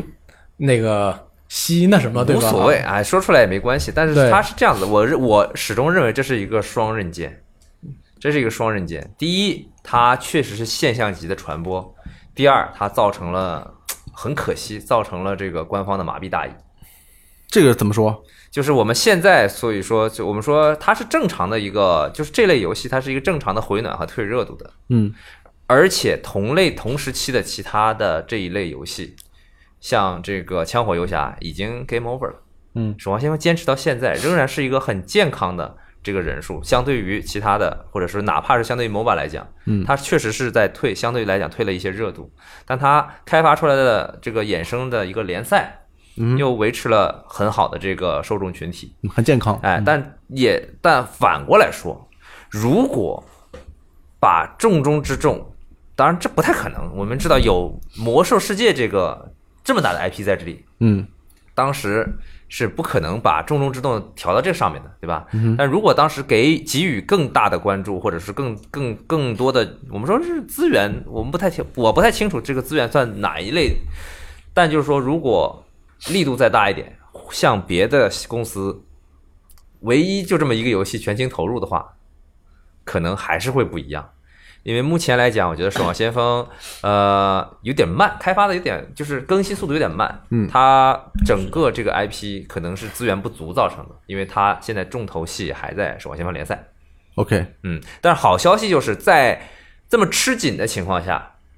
他憋了一个二出来，二马上就就已经画好了， 只能说画好了。就我不太确定，因为我们说这个游戏公布啊，公布游戏画面到试玩这种到时装啊、还有多久？因为在这之前，我们期待的是魔呃冰封王座不是叫这个魔兽争霸三的重置版。原来说的是到当年的八月底可以玩到，啊哈，啊，结果但是现在是满一年了，但是根据法律，满一年必须要这个预售游戏必须要开始有点动作对了，啊哎，啊才造成这样。所以我觉得可能是开发的资源不够。嗯，那么同时我们又看到了这个这次嘉年华上又有《暗黑破坏神四》的一些小东西更新出来，所以我觉得呃，暴雪是很拼了命的在在做新的东西出来。 对啊、这个因风为格有点跟过去不太一样。对，因为去在去年的大爆炸之后，嗯， 暴雪大爆如果今年再不拿出《暗黑破坏神四》来，嗯如不管你是拿 logo 还是拿时机还是拿发售日，你总要拿一个东西出来。再不拿出来，那今年去年是大爆炸，那去年大爆炸之后，今年那就该熄灭了。嗯其实这个这个我想插一嘴，就是、这个东西，比如说它你东西出不来，或者你出来东西有问题，啊，其实从侧面一讲，就是体体现于这家公司就开发能力的问题。嗯， 《魔兽世界》那两年就是五点零的，尤其是六点零德拉诺之王这段时间出现了这种大问题，其实原因是什么？是什么呢？德拉诺之王很中间的补丁内容补丁的隔的时间是非常非常长的，然后在最后最终内容补丁之后到下个资料片之间有了近半年时间的空窗期，没有任何新东西。啊，没有就没有没有那种对就是相对来讲比这较个说大的明什么呢？更就新是它快速生生产就是 M M R P G 所需要的这个内容的能力是开始出现问题的。嗯，一家游戏公司最怕的是什么？最怕的就是就就是它的开发能力出问题。嗯，就是这个涉及到这个涉及到你有没有有没有有没有一个强有力的团队 leader 去去带领你的方向，嗯，你的手下的你你你的程序、你的美术、你的它是制制作制作内容的速度快不快，然后包括你的引擎的工具能不能给这些它开发人员提供最好的开发环境，这个是很一个很完整的一个体系。这个体系里有有一块出问题，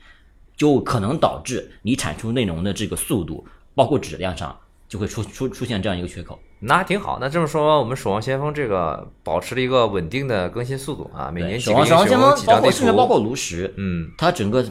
口碑口碑和品质保持在下来，比较就是吃紧因为的情就况就下是它的开发工具嗯，它的开发能力上，就是一直保持着这样一个这样一个很高的水平。魔兽世界很长一段时间里不能这么说，嗯，守望先锋当时给出的是这样的，就是说，在这个情况下保持了更新，但仍然是基于呃引擎的不能满足新的这些想法，所以他才开发了二。对，而且还补充了大家一直想要的 PVP 呃 PVE 内容。 PVE 模式。嗯，那个如果说一的话，吴总会觉得这款游戏表现怎么样？有有人守望先锋先锋一，一嗯，没有没有没有特别大的问题，因为他们大陆人除了除现在了除了一些很细节的，嗯就再往下就是对也要看细节的东西，比如比如说还是大环境 meta 这个东西，对，当时《守望先锋》的评测其实是吴总你来写对我的来写的，对，当时你还记得你打了多少分吗？九分啊。对，虽然我们因现为在没有评分了，守望先锋当时出来这个这个东西出来，他给出的这个形态是很吓人的，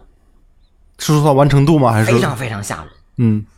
这是一家从来以前没有做过射击游戏的公司，对，没有射第一人称、第三人系没做过。幽灵是外包的，并不是暴雪自己做的。嗯。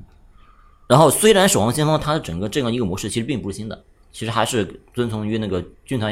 要塞军团二要塞对这个下来的，但是它整个最后呈现出来这样一个英雄体系之间之间的交互。地图设计，包括它对模，它对那个推车这个模式做的一些一些很细微，但是非常影响非常大的改动，包括它整个的游戏的那个引擎的这这样一个那个效率，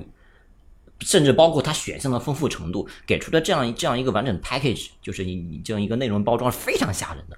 你很难想象这是一个一家第一次做第一人称射击游戏的公司能做出来的样子。那有一种你大爷还是你大爷的感觉对，。就是这种感觉。这个这个就是守就望是先锋就是出来那的时种，候，这个就是那种，哎，这是暴雪应该应该有的。 对，你就觉得守望先锋出来的时候，我靠，这个好像你感觉前几包括再年加上它，包括一开始一开始一揽子就把文创这些东西全都做好了。对嗯，准备好了。对，嗯你会觉得前前几年可能这边啊有点吃紧，那边有点这个拉和，最后拉就是为了这个守望先锋推出来。对，《守望先锋》当时一开始东西真的非常齐全，因为我 我我很少见到像《守望先锋》这样时不时抛给你一个动画片讲故讲角色故事的这种游戏。嗯对，而且你是你就就是说你的根就根基上，它是个 MOBA 游戏，因为你没有剧情啊，你不需要单人完成任务啊，对所以你往往根儿上说它是个 MOBA，你干嘛还要搞这么个世界观出来？嗯但是就是要搞，对，而且你在后续出的这些 CG 里，就是电影级的，还拿了奖的这种，啊，有点吓人，是有点吓人的。当时觉得，是吓人。嗯，，对他他们其实他在这个角色上面的深挖都跟其他的 MOBA 游戏是完全不一样的。像 DOTA 二里面，你就看到一个就一个角色的介绍一一一段文本，然后可能他跟他有关的角色之间有几句互动台词，仅此而已了，别的再也没有了就。他不需要去做这这些东西不需要去做介绍，不需要告诉你这是个啥背景。但《守望先锋》一定你玩了或者怎样，你就就会就会去想，哇，什么致谢危机这东西啊，还要想啊，《黑客帝国》是不是也这样啊？而且它是它是就是很少见的那种在多人游戏里去做环境叙事，对，啊你不同角色你到了一张跟你有这个角色有特定关系的地图，它会有不同的对话，甚至于不同的角色就。这个角色在这张特定地图跟另外一个角色也是会有特殊的对话，他对他就这是种他这种做在多人游戏里做环境叙事这种做法是很吓人 的。就在你就在你打多了开始产生怀疑的时候，说哎，他为什么会说这话？呃，比如说，在这个我们说扎利亚来到这个沃斯卡工业区的时候，他说，呃，这个呃卡提亚沃斯卡亚是人民的英雄，嗯，然后怎么怎么样说，然后你就一开始没想这事儿，玩多了，你对于游戏本身就是关注率，就开头这几几几几十秒准备时间无所谓的时候，你突然开始想，卡提亚沃斯卡亚谁呀、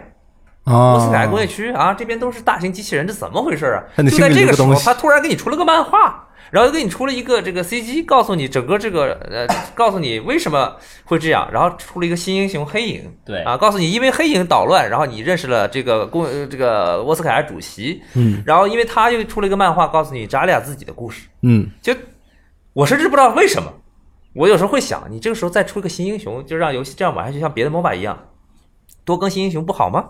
或者你就搞平衡或者怎么样不行吗？但是不，他就是这么做的。嗯，然后效果呢，就是整个《守望先锋》就你不会再去想它是一个，就是你把它 MOBA 的元素在里面，但是你整个忽略了。你会觉得它是一个所有敌人、队友都是人的这么一个 FPS，但是还有任务的这么，你只不过你不知道是什么任务，你不知道是什么剧情，你只知道你眼前你知道这些，你还不停的要去收集这些碎片，所以它就这一点上让人比较比较沉迷。嗯你就 MOBA 的人喜欢玩 MOBA 的人喜欢啊、它的对抗性，你每天玩上几局天梯，想秀一下什么的也好，但它还是会限制你。对，哎，它比其他的我没有，基本上没有同类的，但我只能用 FPS 或者 MOBA 来解读，对吧？嗯，它比 FPS 有一点好，FPS 我们说 CSGO 或者 CS 这种，就你哪怕有两个大哥神射手或者说开挂，嗯，你可以把对面杀光，你其他队友牺牲都不重要，嗯，对吧？你强就是强，嗯它虽然也是风暴英雄那种你必你你一定要当团队玩家的这样一个设计，但是因为它做它因为是 FPS，它没有任何 R RPG 要素在里面，对，你是有秀的空间的。有一定的 OK 秀的空间。哎，但是它还有一点就是好处在哪儿？它不像 FPS 这么，它是硬核的，它很硬核的啊，但是它的入手难度其实并不高，你可以玩一个很辅是助很多，比如说中国玩家的第一款 FPS，对的，你可以玩一个辅助，你可以打不准有自瞄的没关系，对吧？你也可以说我干脆举个盾，哎，我总有地方让你让你入手，嗯，你可以不用去秀，你想秀的时候你慢慢练，没关系。有很多别的办法可以做一个有用的人。对，你可以做一个有用的人，而且它的设计上是这样子，它的画面也挺有意思的，它每一个就是动作实际上是有变形和拉伸的，嗯，就是让你很多人晕三 D 的人不晕，哦，这是特意的一种方法是吗？对的，因为我不晕的是 CS 和呃《守望先锋》啊， ，CS 我不知道为什么，但《守望先锋》是因为这个拉伸，据说很多人不不晕就是因为这个拉拉伸。就是动作会变形的，就是你这个手甩起来的时候，整个会变成一个就是很夸张的这个动作。如果你慢慢放的话，嗯，但是就是因为这个人就不会晕。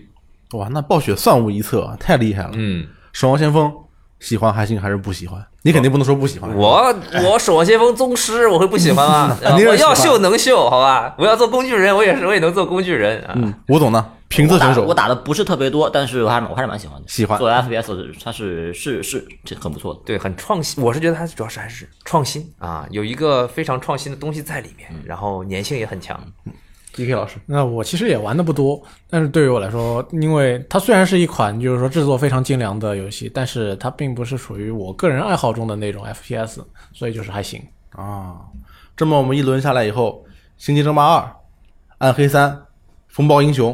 都是介于行和不行之间的很微妙的这样一个状态。哎，《守望先锋》《炉石传说》这两个都还做的不错，这大概就是零八年和维旺迪合并以后，呃，不是和零动八视对对，和动视合并以后暴雪这么一个有一作作品的一个状态。如果我们最后总结一下，不不不，还有一个一定要提，《魔兽争争霸三》重置版，哦，OK，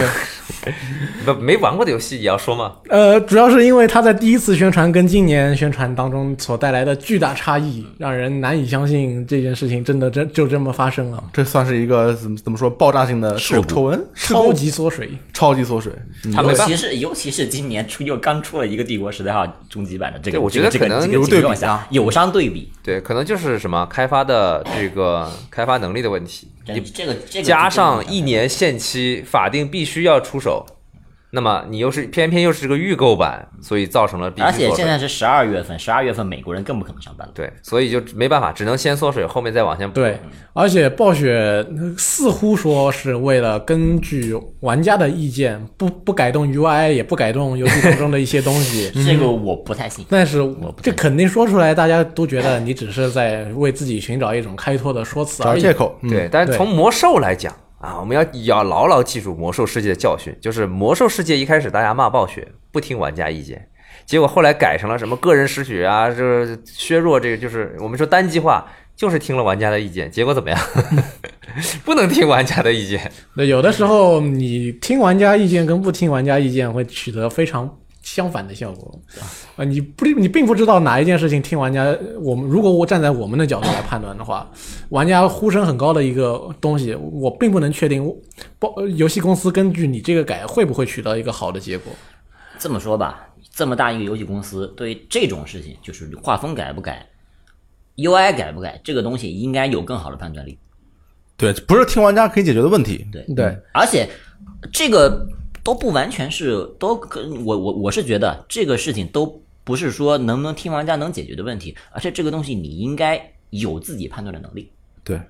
这个你是不需要听玩家的。就给钱也行。他应他他应该知道玩家想要的是什么，比玩家更知道才行。这种东西关键就是说，听了玩家的意见能赚多少钱，这个这个很这个最好衡量，对不对？有多少人愿意为了这次改动买单？嗯那买完单之后还有没有人买单？会不会因为听了玩家的意见做了一个决定，然后比如说增加了一部分销量，然后这个游戏再没人玩了呢？有没有这嗯也有这可能种风险也是对很大的。啊，其实你一一定要评估玩家的想要的想法，它是多少玩家占了多少比例。啊，那《守望先锋》里边要求删除铁拳的玩家可不少啊，但是为什么不删删？的呀？不能删， 呃，我也不知道为什么不能删，但是就我我这么说，当初啊、因为我们《守望先锋》联赛这联赛当中有一个版本叫三零三版本啊哈，完全没有 DPS 位，嗯，就是因为坦克和辅助的强势联动，导致你选三个坦克和三个辅助，嗯，可以完全省略掉任何 DPS，然后这个 Meta 持续了一年多，这边它其实持续一年多，但是这个版本是我认为最后一个最好看的版本。最好你看说二啊二二还还不如三二零二三，二不如三零三，因为三零三是把某项事情做到极致的结果，并且在三零三最后阶段，有人用三个 DPS、一个坦克、两辅助的这个这种打法，已经击穿了三零三，说明是可以破的。是可以破的。这是为什么？这是因为，这是因为我们说韩国电竞体系，这个不是我这个啥，但是大部分的电竞选手还是还是韩国选手，嗯在韩国电竞体系这个保守的形势下，他们不愿意去练，结果恰恰是比较边缘的约不到训练赛的这些坚持我要搞突破的两个教练，一个是中国教练，嗯一个是另外一个在中国待过的韩国教练，嗯哼两个人就就打三 C，我就打三个输出，我发现这个有门可以击穿。于是击穿了，成功靠的就是什么？把你不是把防守做到极致嘛，嗯对吧哼？它集火和防守都很强的，它是一个近乎五边形的这么一个体系。但问题就在于，我把攻击做到极致以后，还是可以击穿。嗯另外一个就是说，你这个东西完完全全在于其他人过于保守，不敢去尝试。其实不是游戏游戏的问题，没有人打训练赛，你没有打训练赛的话，就我们要打三零三，因为这是 meta，嗯我要打三三零三，我们不不想打，结果就导致最后怎么呢？人家击穿了，可是这个时候也迎来了二二。嗯哼所以我觉得这是最后一个，因为你是在三零三的体系下是最后一个，你可以看到每一个位置这个选手玩的好或者不好有多出彩，你都可以去看的。但到了二二二就会有出现什么呢？纯工具人，嗯，你要盾，那好，我只能给你盾。包括我们现在说的什么吸钩啊、双盾啊这些，你也明明知道这个选手很强，但是你看不出来，因为他在放盾。嗯对他盾放的再好，他也是十秒钟一个 CD；对，其实盾放的再好，他也是去这样去挡。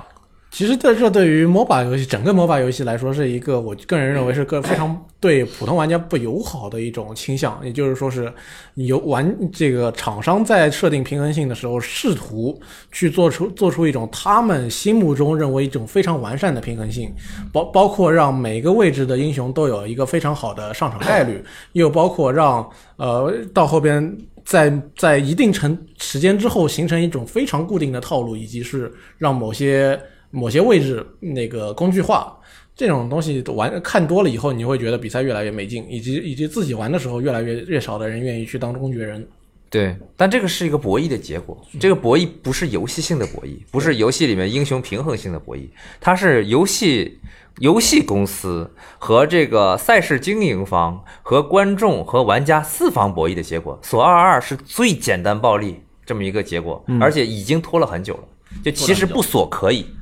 其实完全可以不锁，到最后打大家要不打三 C 啊，就就直接 DPS 击穿，是可以击穿的，就是最后已经有人证明了呀。已经可以击穿了，但是问题是二二这个时候已经就是已经是板上钉钉了。那我所们以这就是星际的厉害之处。对，星际一在这个方面真的是太厉害了。那我们说，有人说是零八年是一个分界点，阿拉零玛八什么年时候我觉得还还还没看不出还来没有什么，有人说08是年还没有一一零嗯年，我觉得是一零年，对，看不出来。零八年的时候，那个时候还太 早。一零年的两大事件，新新加尔和大灾变嘛。对大灾变的这个资料片应该是开始《魔兽世界》开始，哎，怎么会变成这个样子？对 OK 至少在巫妖王之怒那个时候，大家都是一心一意在在那边打打团本，大家都不觉得这个游戏哪里做的不对，或者说哪里做的不好，大家都在一心一意的投入到游戏当中。无妖真的，我觉得就没有做的做的不好的地《巫方。妖王之怒》是目前评价最高、最好玩、最完美的一个版本鱼。红树也是最多的，对，唯一大家可能有一定微词的地方在于，在你练级的时候，巫妖王到处跑出来，但又是但又什么事情没干，啊大家这个都是大家小觉得瑕疵丢分。这个但觉是得这都是非常非常小的问题，嗯，以至于它嗯其实，在跟其他游戏相比，根本不能不能够称之为问题。嗯，那我们就以一零年啊，暂时以一零年作为节点吧。一零年之后，如果我们总结的话，我们会觉得说暴雪有了什么变化，或者说出了什么问题，商业化过度的商业化，这个事情跟它和东视合并是有关系的吗？我觉得是有的。嗯，过度的商业化，阿达玛呢？对，我也觉得是这样子，因为包括我们说二二二这个改变，啊这是我们切身所体会到的，就是二二的改变，那么肯定是跟呃观众。真的是观众啊，不是玩家，因为这个是三零三这个版本，更多涉及的是观众，因为玩家是我们国服玩家是很抗拒三零三的， 所以就是从这一点，从这个从这个上来看，就是真的是观众的呃这个反馈。那么观众直接反馈到联赛，联赛就是联赛和观众的关系就是钱，对，那么确实是商业化的影响。是因为商业的原因，所以迫使游戏的制作方向不再像以前那样完全由自己主导，或者说是由程对的，序因为员你资源主导因。为二二二这个东西，这个机制完全是一个硬锁，它是一个对就是就是硬暴力破解，所以对它这很不是暴雪的风格。它应该能做到自然而然就二二二是最好的。对，它不是暴雪一开始推崇的是二二，嗯，对，但这是三零三是人家摸索出来的一个邪门打法，但过去的暴雪是对玩家这种开发能力是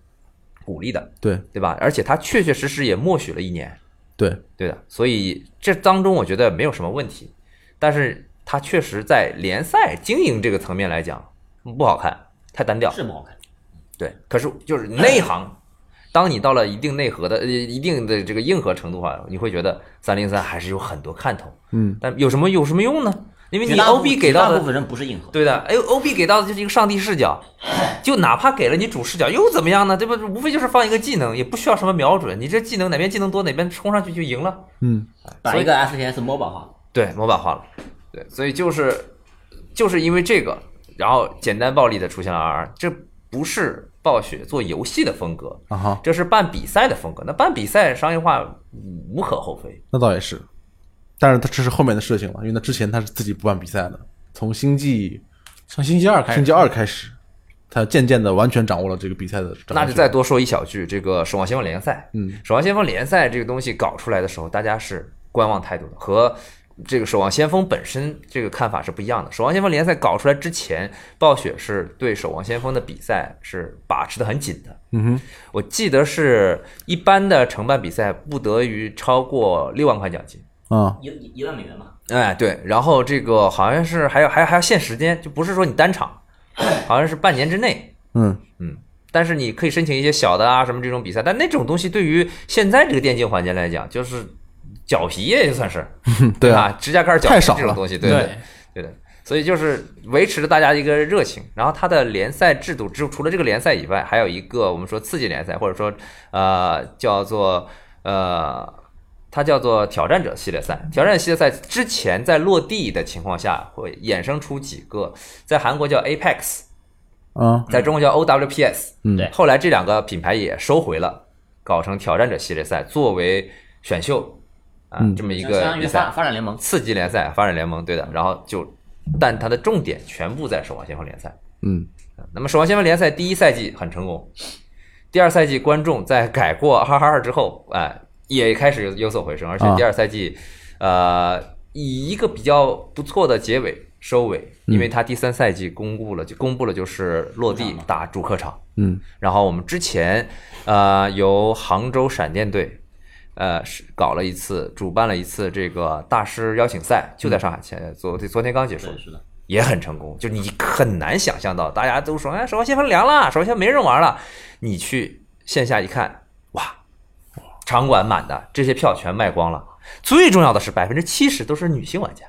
守望女先锋观众守望先锋的女性玩家数量是真高的得多吓人哦是这样的呀高得吓人对，高到难以想象。对，其实我们也不能太过相信于社交媒体上面所反映出来的一个游戏热度。他说社交连媒体是很容易形成那种回音腔 echo echo chamber 的。啊，对，就是风暴英雄凉了凉了凉了凉了，就这种感其实觉当然有有些事情是真的，啊。比如说这个是真的是吧？啊 但比如说，就其实说当，其实更好的例子是 PUBG《绝地求生》，当一个东西突然从的原原先的一个病态的热度突然消失了之后，你会觉得它整个东西就消失了。但但其实是你回头一看，Steam 在线五十万，对，其实它的核心的内容玩家留下来的玩家都在，他他们好好的在玩游戏，他们不出来跟你乱叫，嗯，但是他们就是在玩，你不能把他们给忽视了。那你觉得后来暴雪这个开发问题有什么问题吗？其实我感觉暴雪的问题是这两年可能从这几年开始，他们内部过于混乱了。内部都后了，内部混乱，内部混乱也是有原因，包括嗯最最典型的特征，高管离职。对啊对你不你不断的能听到暴雪有人走了，鬼蟹走了，梅森走了啊呃嗯呃，他们创始人也走了。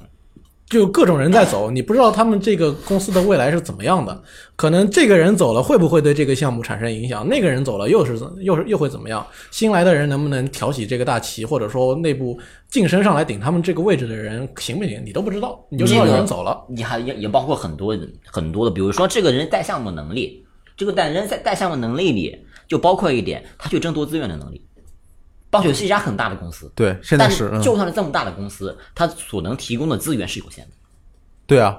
比如说我这一个项目，我就是我做这一个版本，我可能需要五十个美工，嗯但是整个公司美工就这么多人，也许他只能给你三十个。那暴雪的美工，呃，我觉得还好，美工这方面其实还好。它的比较就是我们现在比较诟病的，可能一一般就是制成品这个外包这一部分。我觉得外包的进度，呃，我们就拿这个重置版《魔兽三》重置版来讲，我觉得可能是外包进度上是跟不上的。这个是就就是项目管理，项目项目管理啊，对美工方面一直还好啊、最最该最该骂的就是编剧对，啊，编剧就必须挨骂。其实编剧在这个呃魔呃这应该是魔兽世呃暴雪，或者说就是魔兽世界现在在剧情上面的混乱情况，也是它内部一个不稳定的一个体现，因为各个各个剧情作者、小说作者以及是游戏内的剧情编剧，最终导致出来的是一个看起来非常庞大啊、内部联系紧密，但实际上逻辑各个地方都搭不上的一个混乱局面。嗯，你不知道这个作者写这本书想表达什么，你也不知道他写了这个这本书之后会不会被下一个剧情任务给吃掉，啊，甚至最严重的就像啊《魔兽世界编年史》，这个是正史官方书籍。第二本跟，之前游戏里的事情对不上。第二本边写边吃， 边写边吃还贪吃行蛇嘛，对吧？对，所以，如果暴雪想要在这个方面让我们感觉，至少是魔兽世界方面让我们感觉到一个更为像以前的暴雪回来的话，它的内部的一些混乱的情况必须要解决掉。嗯，你比如说，它首先是怎么先把这个版本好好的结束掉，然后又怎么在下个版本好好的把它下个版本的这个练级当中和副本当中的故事给你讲清楚。嗯，呃，好在现在魔兽世界我们看到在下个版本的练级过程中，它是稍微它是给你优化了，对，那至少而这是且它的整个整整个编辑体系上，现在它也是在收紧一些东西，比如说它现在之前呃写写小说最多的 Chris Golden，现在也已经已也已经进入暴雪去主管整个游戏世界观的这样一个编写了，啊他可能会在就是方向上更明确一点。还是有希望的。对，然后戈登大妈希望他能够越写越好吧。嗯，确实是希望他越写越好。之前说的主要的几个问题啊，过度商业化，开发能力出问题，特别是外包这方面的东西啊。然后还有一个就是内部管理混乱，这三个问题可能是哎都有关系是吧？这不是都不是独立存在的一个问题，也是怎么说呢？希望避暑精品的暴雪是吧？出品越来越好是吧？能回到我们以前所崇敬的那个状态。今天非常感谢这个三位老师给我上了这么长时间的课啊，信息量非常大，我脑子都有点懵啊。以上就是本期的危机聊天室，我是丹恩。我是神奇的二大妈，我是 Dig Mouse。我是 E K，我们下期节目再见，拜拜再见。